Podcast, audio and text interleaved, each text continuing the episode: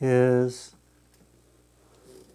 as a volunteer, does the sense of being of service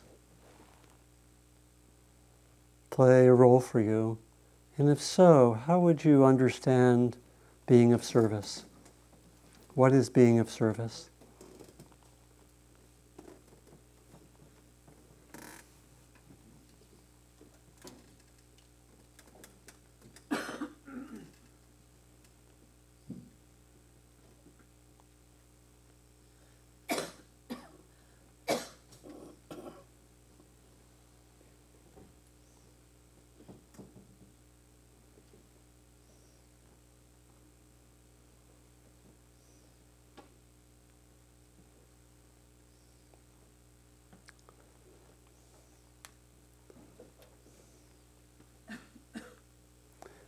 And thirdly, third question is in being a volunteer, being of service, what are some of the challenges which arise?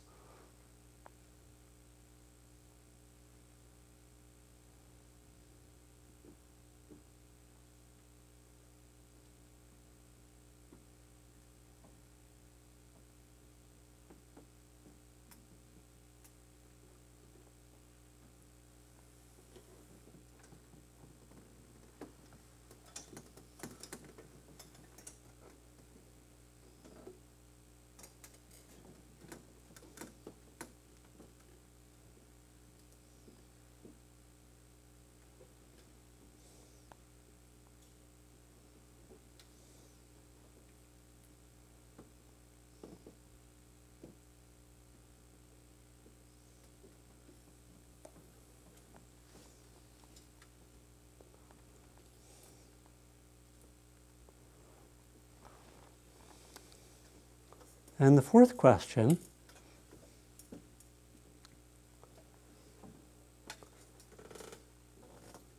it's really an invitation to a reflection. Bring to mind a story from your own experience coming from your volunteer work in which you learn something important about being of service, helping others, however you talk about it. So the last one is to uh, bring to mind a story from your own experience about uh, when you learned something important in relationship to uh, being a volunteer.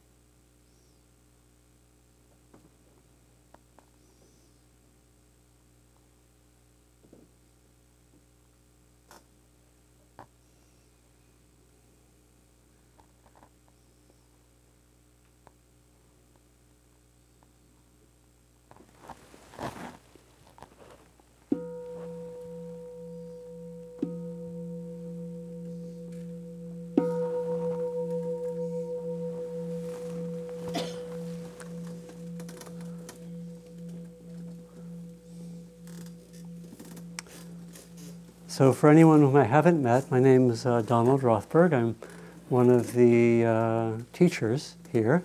And how many are meeting me for the first time? Okay. So, I, so yeah, a lot of familiar faces.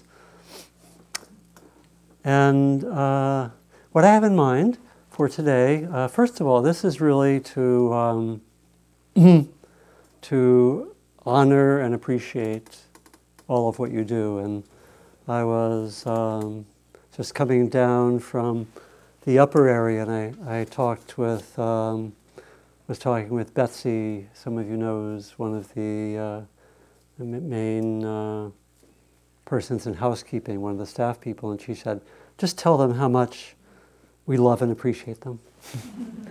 and I think there is that, that feeling that, that uh, I think it's great that we're having this time, which is really a time to uh, appreciate um, just all that you do to support this happening. And I'll just um, reflect that uh, I had the uh, privilege really to be on retreat, um, as did Marty, who's sitting across from me, the whole month of March. Was anyone else on the whole month of March? Anyone on in February? Anyone on a recent retreat? Okay. Recent can go back um, three years. okay, very good.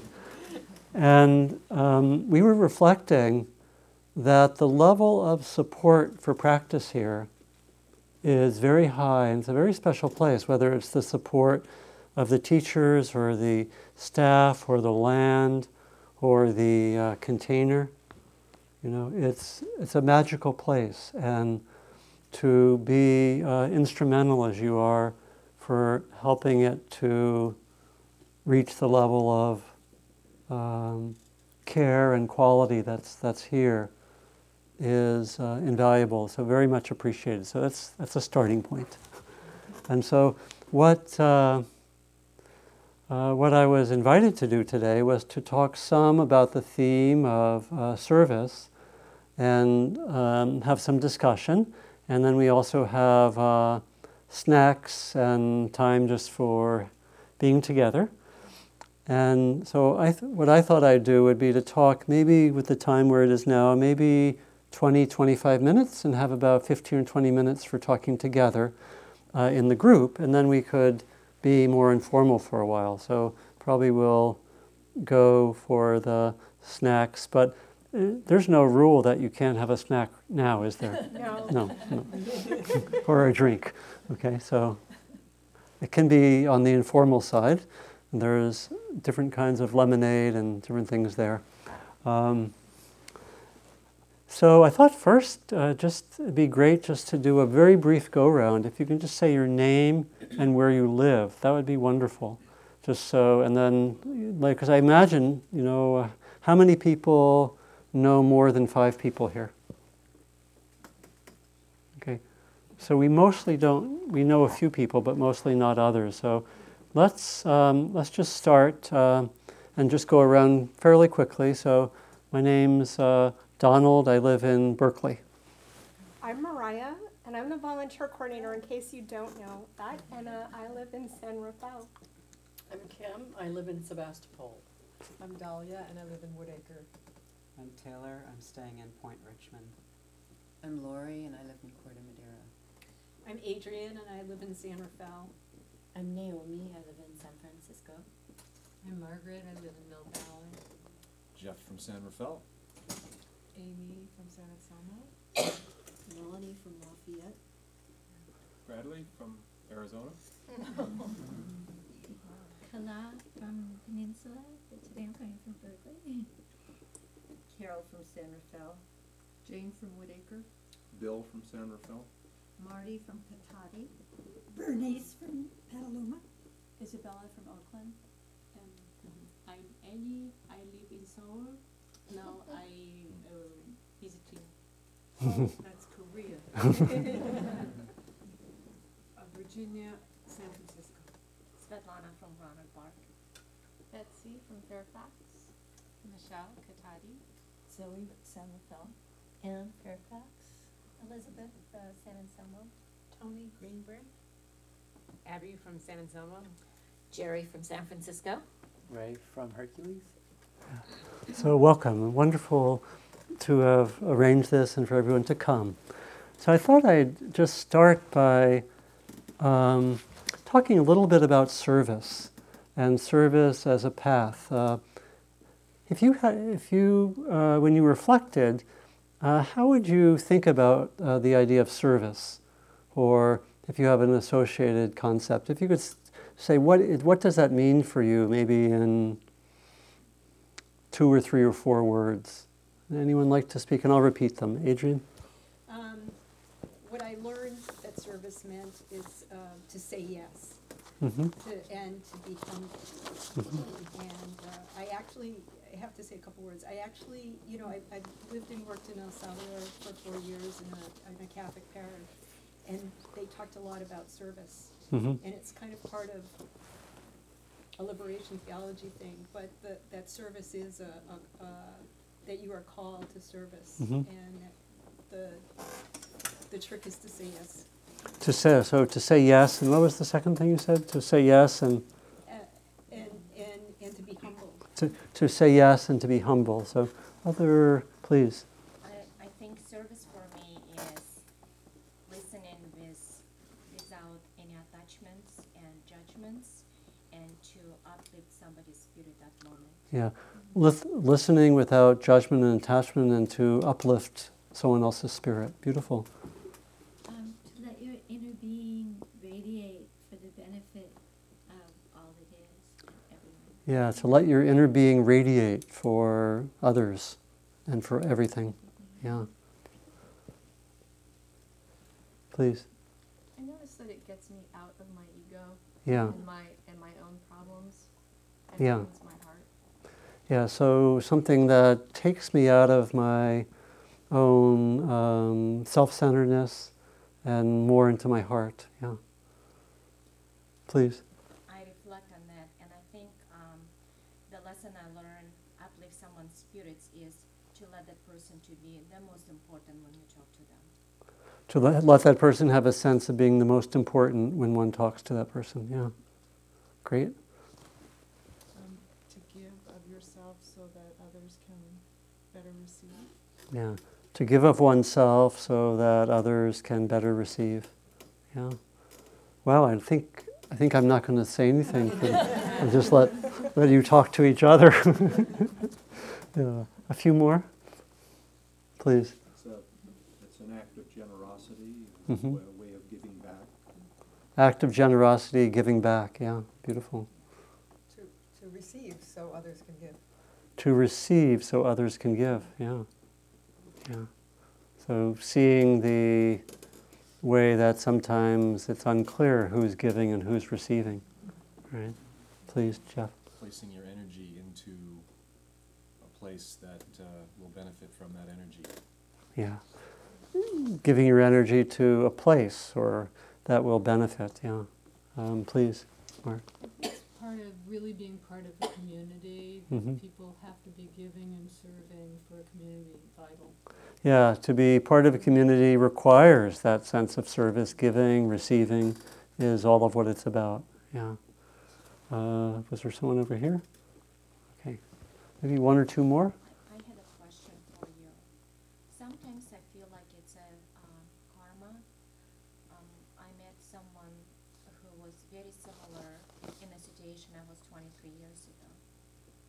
Yeah. Yeah, well, let's come back to that one, okay? Okay, come back to the question of karma and um, some sense of um, the rhythms of giving and receiving.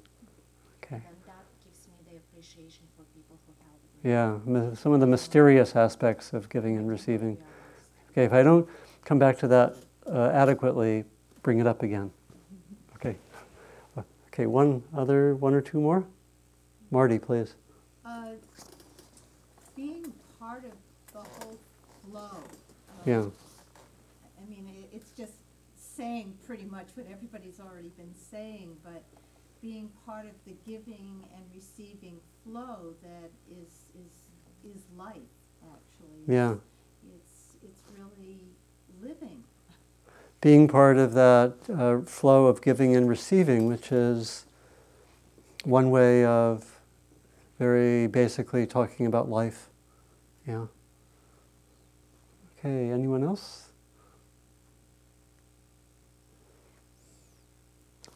So, as volunteers, we may be um, energized by a sense of service. We may not use that concept. We may have our own way of understanding uh, our motivation, our intentions. Um, and I don't think service is a particularly uh, Buddhist concept per se, but there, but there's definitely a sense of uh, important sense of uh, what can translate uh, from service. Could be service, helping others, um, being of use, um, acting for the benefit of others. Uh, some of those latter expressions are more Buddhist tradition, but it's pretty striking how we find something like a sense of service in, uh, I think, all, all traditions. In so many spiritual traditions, understood differently, and that something like an active life of giving and receiving, of helping others, is understood in many traditions as actually constituting a very coherent uh, uh, spiritual path by which the core qualities that we might want to develop in a spiritual path love, wisdom, understanding, generosity, courage, and so forth are developed. And so we have, uh, you know, as was mentioned, I think by Adrian, in Christian tradition, we have, uh, we do have a very clear sense of service, and that, that may be the tradition where service is used most centrally. You know, the notion of the suffering servant, and the notion of the one who helps, and um, you know, and I've had uh, students who've been part of, for example, Catholic groups in cities where groups would gather together and understand that they were doing a servant training and were in service and would understand that as a very coherent path of practice. And in uh, Hindu tradition, as probably uh, many of us know, uh, there, there's an understanding, uh, a traditional understanding of there being four paths for spiritual practice. You know, one of them is the path of knowledge, uh, jnana yoga. Another is the path of uh, meditation, uh, which is Raja Yoga. And another is the uh, path of devotion, which is Bhakti Yoga. And these aren't these are separated in that traditional understanding, and probably they're more interwoven. And there's also a fourth path, which is the path of karma yoga. Karma simply means action. You know, karma literally means action. And so this is, have, and, and yoga means a way of connecting with the divine. Yoga is related to the words meaning yoke or connecting. And so karma yoga is using uh, service and action uh, with others as the way to come to the sacred. And so it's a very coherent pras- pra- uh, path. Uh, Gandhi took his own path as karma yoga. And many in that tradition speak of karma yoga. You know, in um, Jewish tradition, there are also parallel uh, features. You know, and I, am thinking that uh, here we're at the time of Passover, which is very much uh, a holiday about uh, dedication to uh, overcoming oppression and bondage and the movement to liberation. And so, very much a sense of serving others, helping others who are in bondage, including uh, oneself. So this is from this is from the uh, Talmud from probably 2,000 years ago. There's a story of Rabbi Hillel, who lived around the time of Jesus, a pagan came to him saying that he would convert to Judaism if Hillel could teach him the whole of the Torah in the time he could stand on one foot. okay, drama. Rabbi Hillel replied, What is hateful to yourself, do not do to your fellow humans. That is the whole Torah. The rest is just commentary. Go and study it. and I think there was a conversion. you know, and then in the Buddhist tradition, we particularly have a sense that's there in uh, Theravada tradition, which is the lineage that we follow here, but also probably more prominently in Mahayana, which is the tradition of the Bodhisattva. The Bodhisattva is one who both seeks awakening, but does so for the sake of others. You know, so that helping of others is intertwined with, uh, with one's own inner work. And there are various qualities that one develops. And probably many of you have studied the path of the Bodhisattva. There's wonderful literature, wonderful texts, and one typically develops uh, a series of qualities uh, called the paramis. Sylvia Boorstein uh, did a whole book on these qualities, which are the path that one develops. Uh, she called it "Pay attention for goodness sake."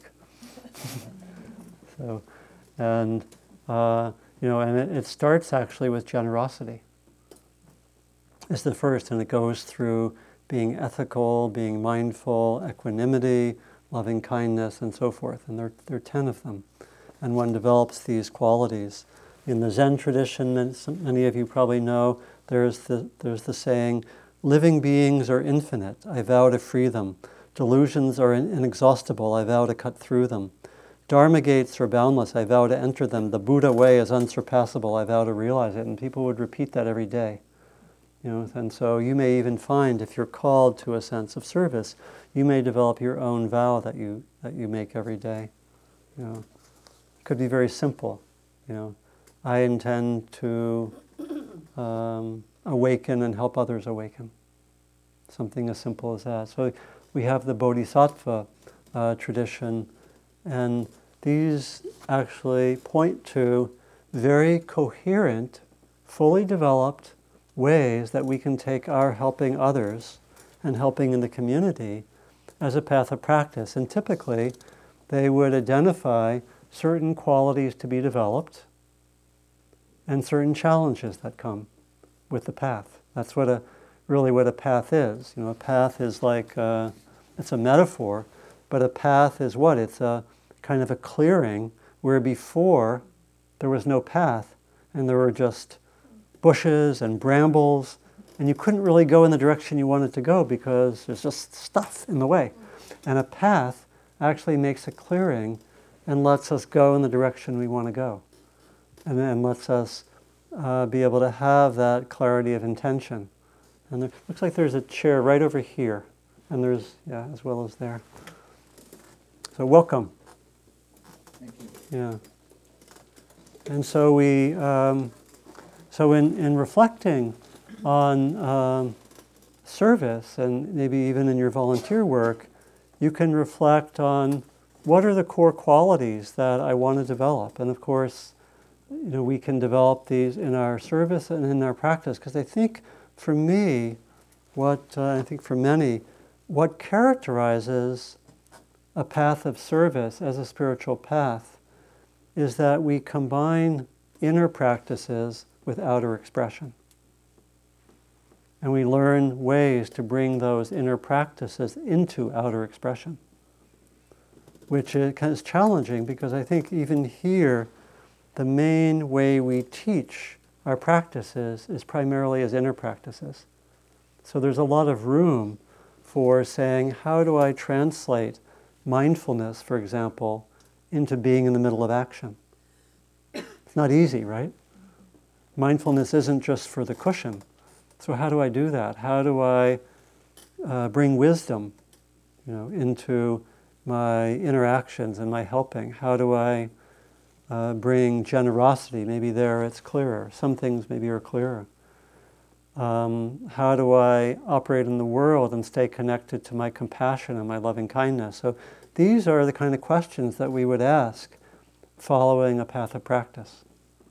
You know, and maybe you know part of my hope is to uh, energize our own sense of a path so maybe that it comes to a little more clarity or consciousness or we can talk with each other about it.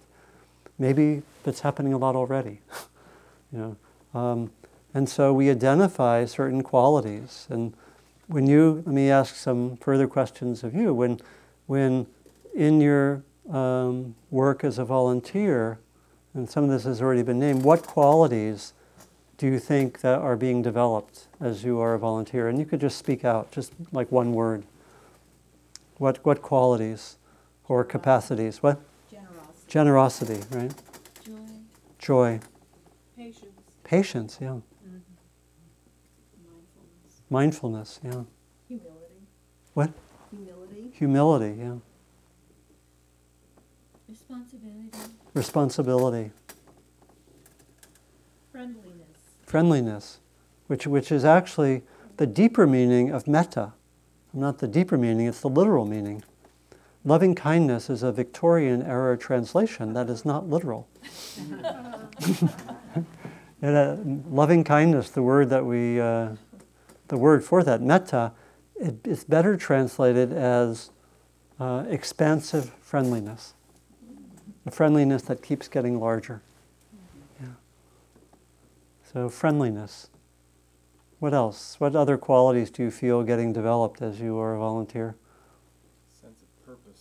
Purpose, clarity of intention, maybe. Yeah. Sturdiness. Sturdiness. Yeah. Organization. Organization. Yeah. So some skills in that way. Yeah. Non-attachment to outcome. Non-attachment. non-attachment to outcome, which when I did a book on the called the Engaged Spiritual Life, the ultimate chapter was called uh, it called? Um, committed action, non-attachment to outcome. It's a very very deep teaching. I kept it at the end of the book, and and so and. Uh, when I was, uh, I was thinking of my friend Diana Winston, who's also a Spirit Rock teacher. She had another expression of that, which she found working with teenagers, because we were working with the concept of uh, not knowing, which is kind of related to sometimes to non-attachment to outcome. Because what is going on? I don't know. Is it working? I don't know.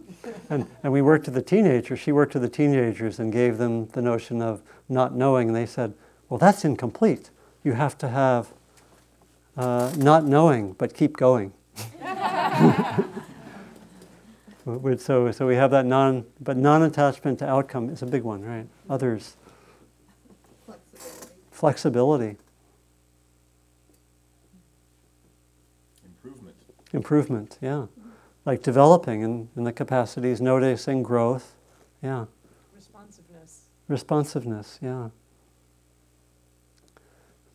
Some of you know the story of the, I think, 10th century Zen teacher who was asked, What is the nature of enlightenment?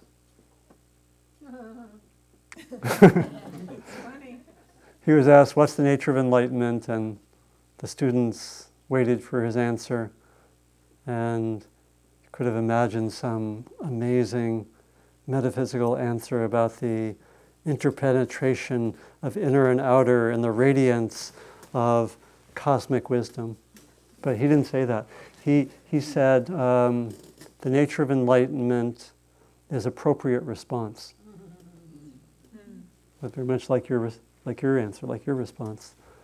So that responsiveness, yeah.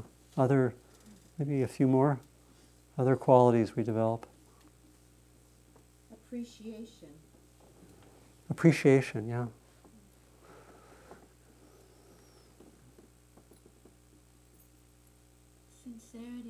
Sincerity. Yeah. I noticed that I become less um, of a complainer. Less of a com- less of a complainer, and it's very much like some of the earlier comments that we move out of that self-centered place. You know, Thich Nhat Hanh used to say that in helping others, and he was particularly thinking of the time of the Vietnam War, when he was helping with, you know, really connect inner work with responsiveness to the situation there, and he said, it's very hard when you're really helping others to get too preoccupied with your own stuff. Mm-hmm. Right? Very interesting, isn't it? It's very so it's a way to actually get perspective on all that. Very interesting. So these are all the qualities that if we develop all these qualitative qualities and keep developing them, it's a, you can see how it really is a path of practice, right? And that these qualities are, we could say, awakened qualities. You know, we can see how that goes in that direction. And we also know that there are challenges, right? We mentioned maybe they're the converse of some of the qualities, right? Attachment to outcome. or someone mentioned patience, impatience, or lack of responsiveness. what are some of the other challenges that you find here? in this, in, the, in your work as a volunteer, or maybe more generally in helping others? Doing unpleasant tasks. Doing tasks which are unpleasant to you, yeah. Yeah. Judging others who Yeah. you're working with. Judging others who you're working with, or maybe judging oneself, or being judged by others, or everyone judging everything. Including the outcome. What? Uh, Working with my own limitations. Yeah, yeah, being with my own limitations and um, coming up against them. And the feeling that I still don't do enough. Yeah, I don't do enough. Yeah, having some frustration, or what, what would we say? Um, some nagging, Inadequacy. Nagging comments, inadequacy, personal, or lack of thinking I don't have quite the right skills or whatever. Yeah, yeah, I think it's respecting somebody's boundaries, either you're helping someone.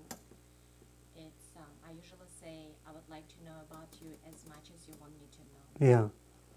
yeah, yeah. And so we would be more, if we're doing that, we could be more skillful with boundaries. And so one of the challenges would be issues with boundaries, right?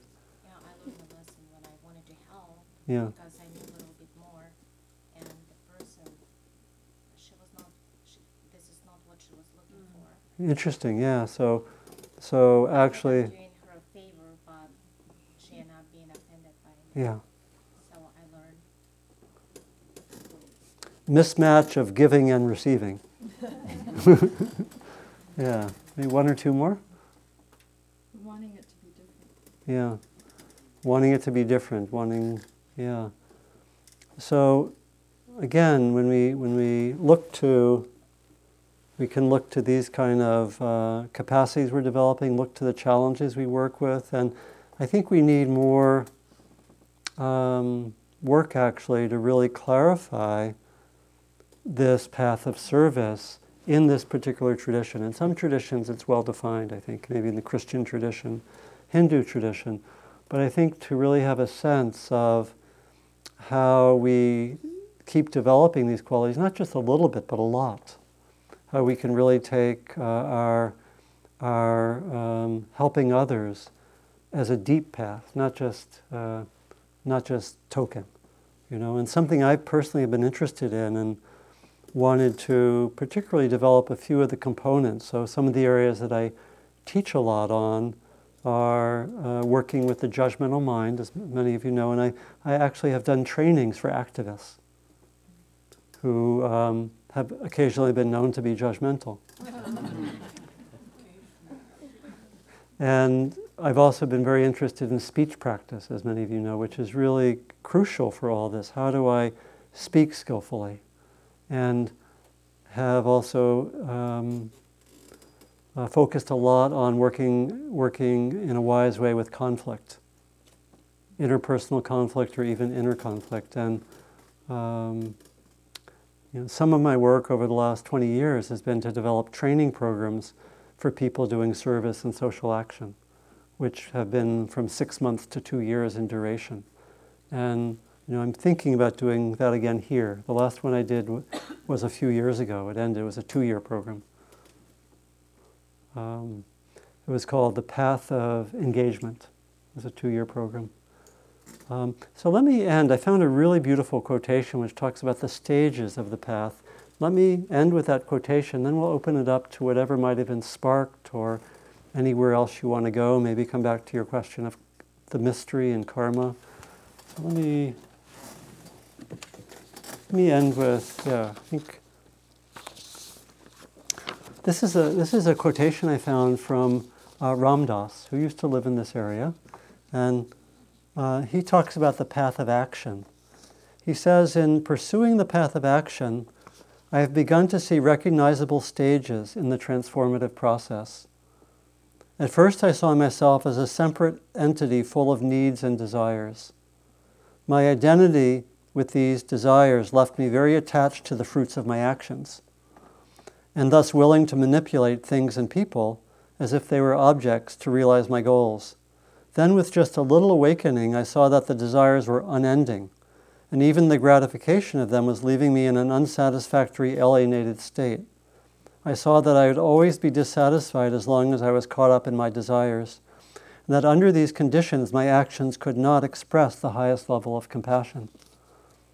As I understood my predicament more clearly, the desire for liberation started to supplant other desires. This was the beginning of the path of action.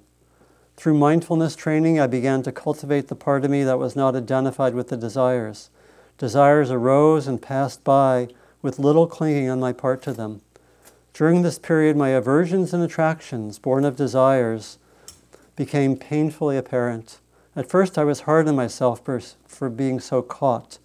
With time, however, compassion towards myself began to develop, and I was able simply to note the arising of attraction and aversion. The ability to witness my reaction increased. A quality of equanimity began to arise. I also noticed that each time an action was carried out, even partially selflessly, I, it strengthened an identity with some force greater than myself and helped to f- uh, free me from thinking of myself as separate. Now I notice two things developing simultaneously. The first is an impersonality in my actions, almost as if someone else were performing them. There is a sense of my being an instrument of some compassionate force or mind deeper or higher than my own separate mind. It is difficult to describe. The other emerging quality is an intensification of the love that permeates actions. The universe of forms be, has been increasingly imbued with radiance, an awesome, often bittersweet quality that makes each of my actions in the world feel like an act of devotion. I am often surprised by the feeling of love for other people, animals, and the earth that arises often when I least expect it. This feeling of treasuring other beings and serving them as the beloved makes me want to perform my, my acts even more skillfully, make, making each act an offering of beauty. Uh, maybe I can send that to you if you yeah. like. Is, isn't that, I like that one. Isn't that cool? so let me end there and just open this up to whatever comments, questions, reflections you'd have, and we can let that then uh, stay with this for a while, and then we can um, have it become more informal with, with our, um, our snacks. So, thoughts, questions, comments? Please, Question. Abby. Um, I, I know that I'm very interested in this quotation and especially the idea of, yeah. of moving from a greater awareness of, of compassion. Yeah. That, that's really kind of a constant um, aspiration that I yeah. have. And so, what would you suggest in your experience working with activists and you know m- maybe all of us we're all you know eager to yeah. go and we're obviously in the volunteer program um, so that so that we can realize the true path of service through compassionate action. Mm-hmm. Does that sound? Yeah. Yeah. So a question of how to what to do, how to approach strengthening the capacity for compassionate action. Mm-hmm. Yeah. And I'll say one or two things, and I think we probably have a lot of responses here as well. We can, can open it up. Um, so, of course, one's own inner practices can play a large role.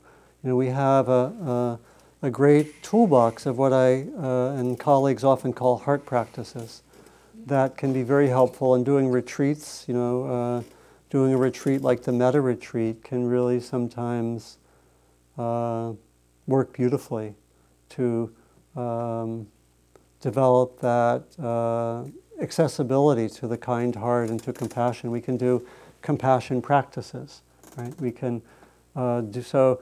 So my response is going to be a, a mix of inner and outer practices, because I was talking about the path of service or action as uh, in, I think in this tradition, it really becomes a path where we, where we connect inner practices with skillful outer expression, right?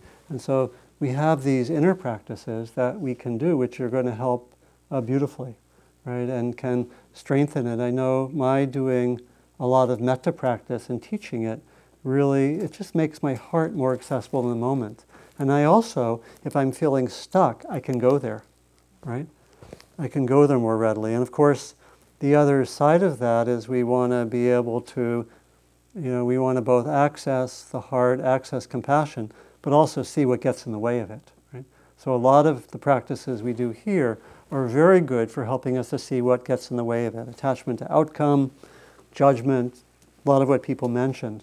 So we can really, a sense of self, self image, all these things. So our mindfulness practice and our wisdom practice are very, very good for letting us be able to track that and say, oh, there goes, there goes judgment. I'm very hard to be too compassionate when I'm strongly judgmental, right? And so that is also a powerful inner practice. So I would say, yeah, the inner practice is doing that which helps us to access more fully the compassion, the kindness, the love, and, the, and seeing that which gets in the way.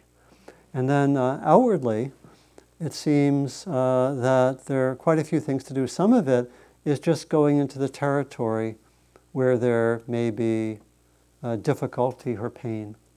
You know, the teaching about compassion is that compassion is the natural expression of the open heart when there is difficulty or pain or suffering. In other words, it's not something manufactured, it's not something which we have to try for. It's natural. I think we, we know that. And, and so some of what uh, we can do outwardly is simply to, to be willing to go to where they're suffering, whether it's in uh, the community, in our extended families, even in ourselves. And um, uh, it could be to watch the news. That's an advanced practice, but I've thought of doing retreats. You know, I sometimes do these retreats or trainings, um, and I thought of having us watch the news together during a retreat. Because, but it's like, how do I open myself to what's difficult or painful? Again, at every level, um, in my family, my community, the larger world, and so, and then, and then um, finding where one wants to act. I think, and seeing are there further skills that would help me. You know, so it might be some of the ones I mentioned. Uh, uh, more skill with speech practice, working with conflict. Uh, could be getting a certain set of tools for a particular area. So that that's that's an initial response. And any other additions, uh, please? Yeah, both of you. Not at the same time, though. okay. I love what you just said.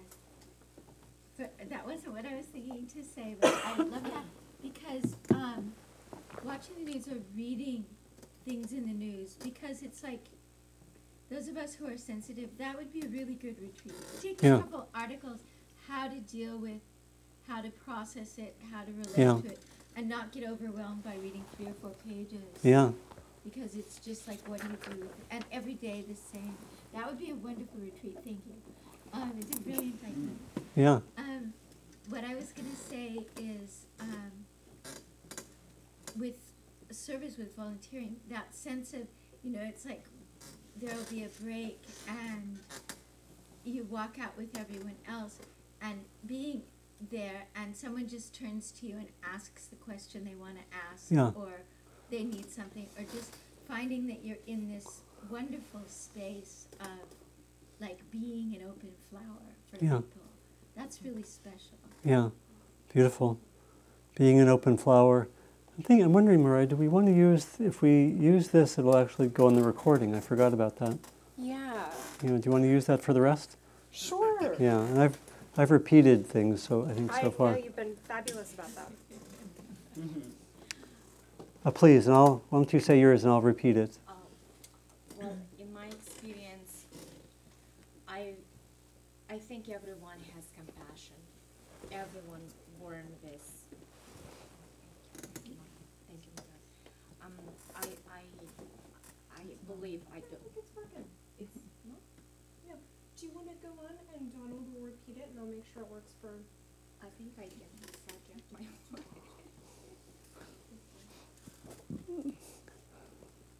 Yes, Svetlana, you can go ahead and I'll just repeat things.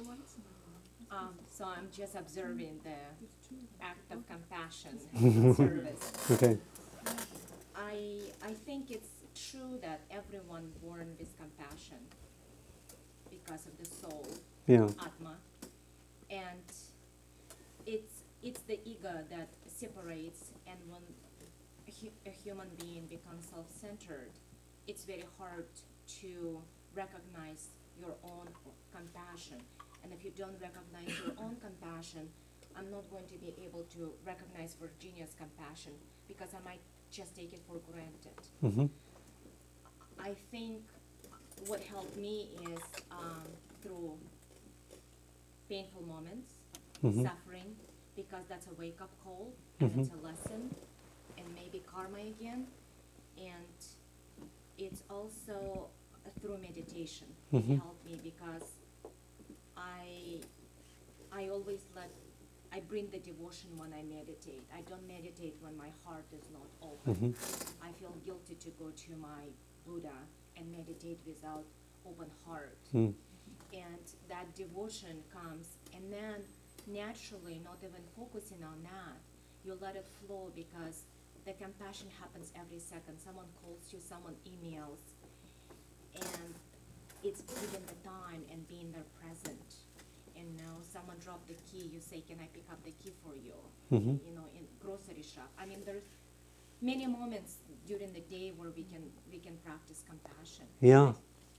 Yeah, I think uh, traditionally, in, in Buddhist tradition, uh, compassion or karuna is defined as the open heart in contact with pain or difficulty or suffering.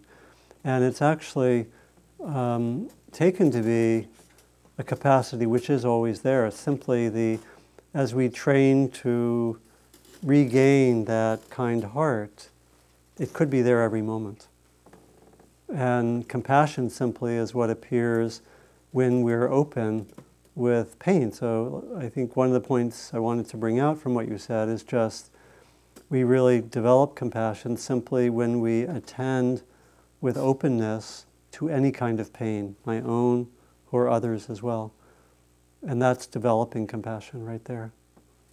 Yeah. I, I think there's a way in which, um, been listening to Phillip Moffitt, but um, I think there's a way in which we bear witness. Mhm. Also, I've, I've worked with, What's your mouth? oh, I've worked with imprisoned women, and Oh, yeah. just being there, um, I think, is a way of just holding Yeah. them and bearing witness and saying, I'm willing to be here, knowing the conditions under which you arrived here and um, and bearing witness and in some sense taking that story or that witnessing out into the greater world as Mhm. well. So I think there is a way in which even in the duties that we do here, there is a way of holding the space and bearing witness. Beautiful, thank you. So you could either respond to that question or, or contribute something else, ask something else. You made me think of, um, again, I have to in, talk a little bit about my time in El Salvador, but we used to talk about accompaniment. There was, we couldn't fix anything. And the place was a mess. We couldn't fix anything, but it was about being present to what was happening, and that gave hope. And I think about when I'm a volunteer at an event, there are ma- I'm often thinking there are many people who are suffering a lot at these events. You listen to what they say and you just think, "Oh my god." And to be able to sit there and just be Hmm. with hearing those stories and um, in a humble way. You know, at first I would think, "Oh, well, I don't have that problem." And then as I as I showed up more often and listened, I thought, "Oh yeah, maybe I do." It just doesn't really look like that way. And then that made me feel like I had more compassion for the process too. That when I come and I'm a volunteer and I get to sit, I I'm I I know I'm going to have to listen to it and to be willing to listen to it with accompaniment and presence and Thank you. Uh, right behind you. I thought what you were talking about in terms of kind of together working on the external manifestation and the internal work was um, really important. And I'd always done a lot of volunteering out in the world, Mhm. not at Spirit Rock, around the area of children and just donate a lot of time, but it was only when I started volunteering here and I help with the family days that that sense that um, to do it with more intention and to more intentionally hook it up. And I think as soon as I started doing that work, got much more interested in doing metta practices, Mhm. you know, that and kind of really seeing it as, and I think it brings with it when you have that intention and consciousness about doing the two thing, pieces of work together. Yeah. That it really is feels quite different. Although now I bring that kind of intention to the other areas that I volunteer in, and so that I and I thought the way you talked about that was very helpful. Yeah, that's a nice way to frame it. Yeah.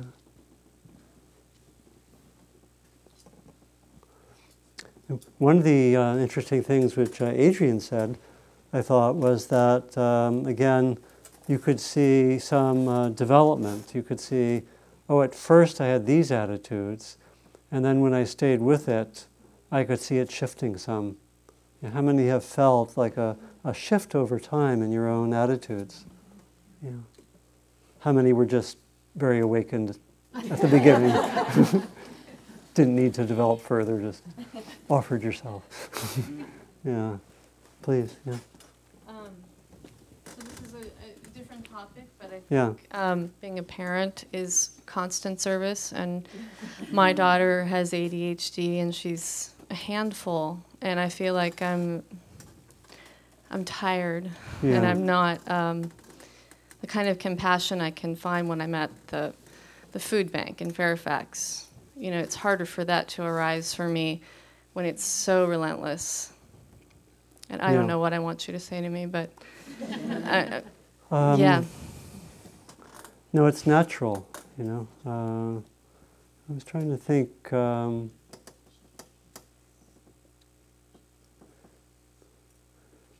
I remember being with a group of people who did essentially service work during the day, and we were considering what we wanted to do in a group.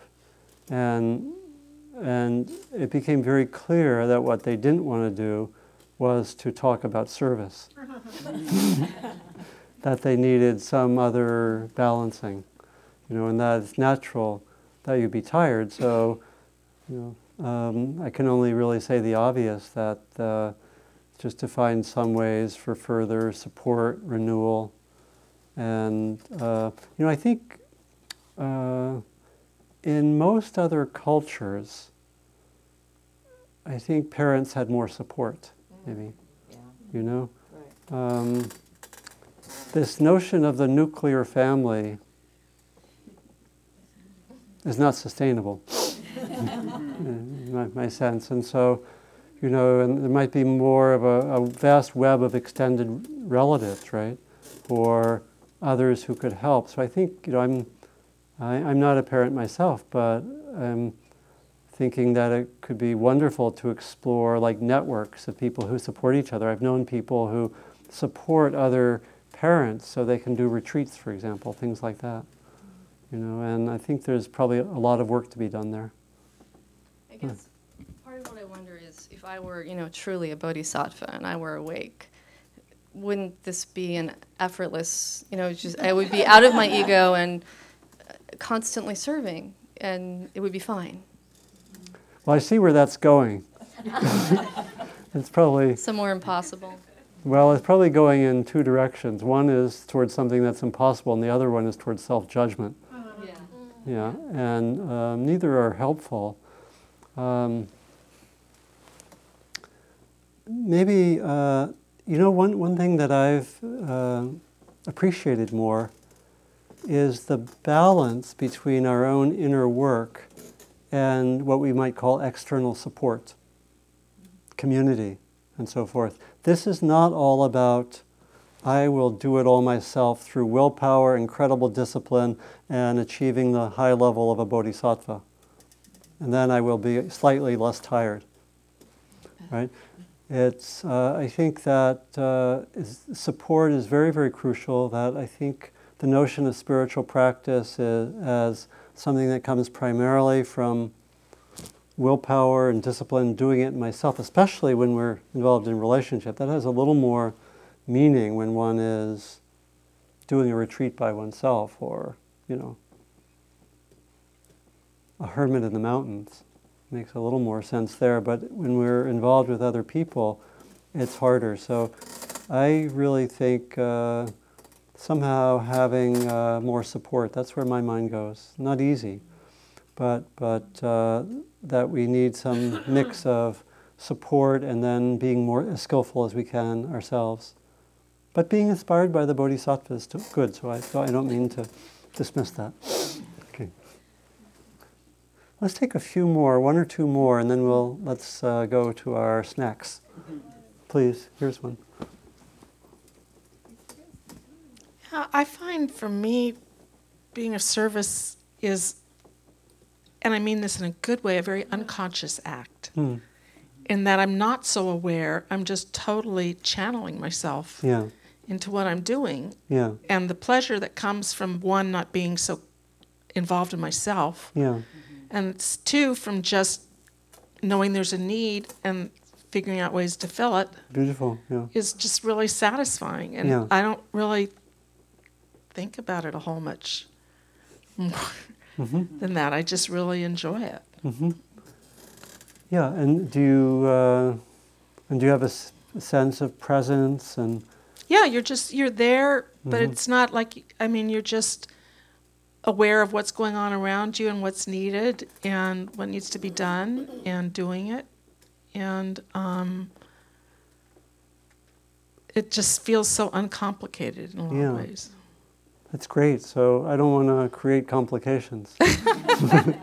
so it sounds like it's just very simple, direct. And of course, in a lot of our service and helping, things do come up that people mentioned. you know, Yeah. and then and then it's helpful to have these various perspectives and tools. But it sounds like in But yeah, when it comes up, then I'm aware of it. But Yeah. I go into it just going, "Oh, goody." You a know? lot, a lot of it is just happening in a, in a clear, easy way.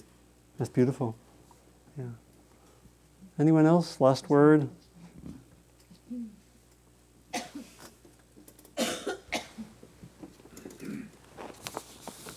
Yeah, I find that, um, Get closer to your mouth. oh, I find that, uh, I have too much compassion for too many people, uh, people that are suffering, Mhm. people being hurt, um, even for the trees getting cut down, things Mhm. like that.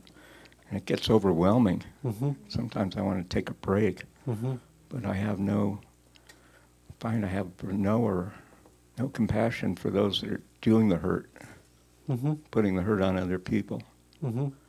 And I, I know that there's some contradiction there that I should deal with, but I don't know how to do either one. Yeah. Um, yeah. So, so really two two important points. One about uh, how uh, we can sometimes get to a place where it's too much Yeah, I feel uh, with what's happening. feel their pain too much. Yeah. Walk around all the time in pain. Yeah. Um, And the other points about the compassion for those who may be, let's say, causing problems, Yeah. however we talk about it. guys like the So- Koch brothers or somebody like that. Yeah, yeah. Right. Uh, let's see. So I think on the on the first one, um, I think it's skillful not to be overwhelmed. Not always possible. Yeah. Not always easy. I think it's skillful if you notice yourself getting into the overwhelm zone to pull back some, which isn't always easy, and sometimes it's not possible. But but to to do that because you like you say, I think we're suggesting you won't be effective if you're in overwhelm, and it, you may be there may be bitterness or reactivity which develops as well from that. Because because when you're in overwhelm, you're you're uh, you're triggering survival programs in yourself, and and those are at a, a primitive level of the brain. And then there's not as much wisdom there. And so I think to pull back as best one can, not to take on too much information, which again is, uh, and, and to think of yourself as moving towards more capacity to take on more. So it's not like, uh, so, because there's some uh, pain, I'm sure, in, in the act of pulling back and not being as aware of some problems, let's say. But I think that one has to uh, have uh, a way of being sustainable, right? And so that's one, one point. And then the uh, compassion for those who are quote unquote causing problems is, is an advanced practice. You know, when we teach metta, we talk about metta or compassion, we, uh, we, we build up to bringing metta to what's called the so called difficult person, which, which is a translation from the original language. That if it was translated literally, it would be translated as the enemy. You know, it's kind of difficult person is a California softening. but, but you get the idea. So it's, it's possible to build up to where one has compassion. You certainly read people like Gandhi or King, they were working on those, on that perspective. So it's possible, but it's something that one builds towards, and you have to uh, develop it with moderately difficult persons first. Yeah, so that's, that can be an edge of learning. Okay.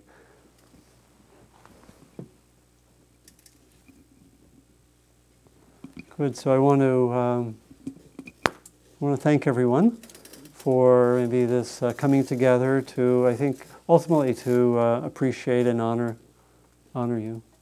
That's really the main motivation, but to do so in a way hopefully which can um, have us get to know other volunteers and to uh, uh, maybe bring our thinking about service to further reflection in ways that could hopefully could be helpful. And lastly, to enjoy a small party together, to which we now adjourn. Thank you.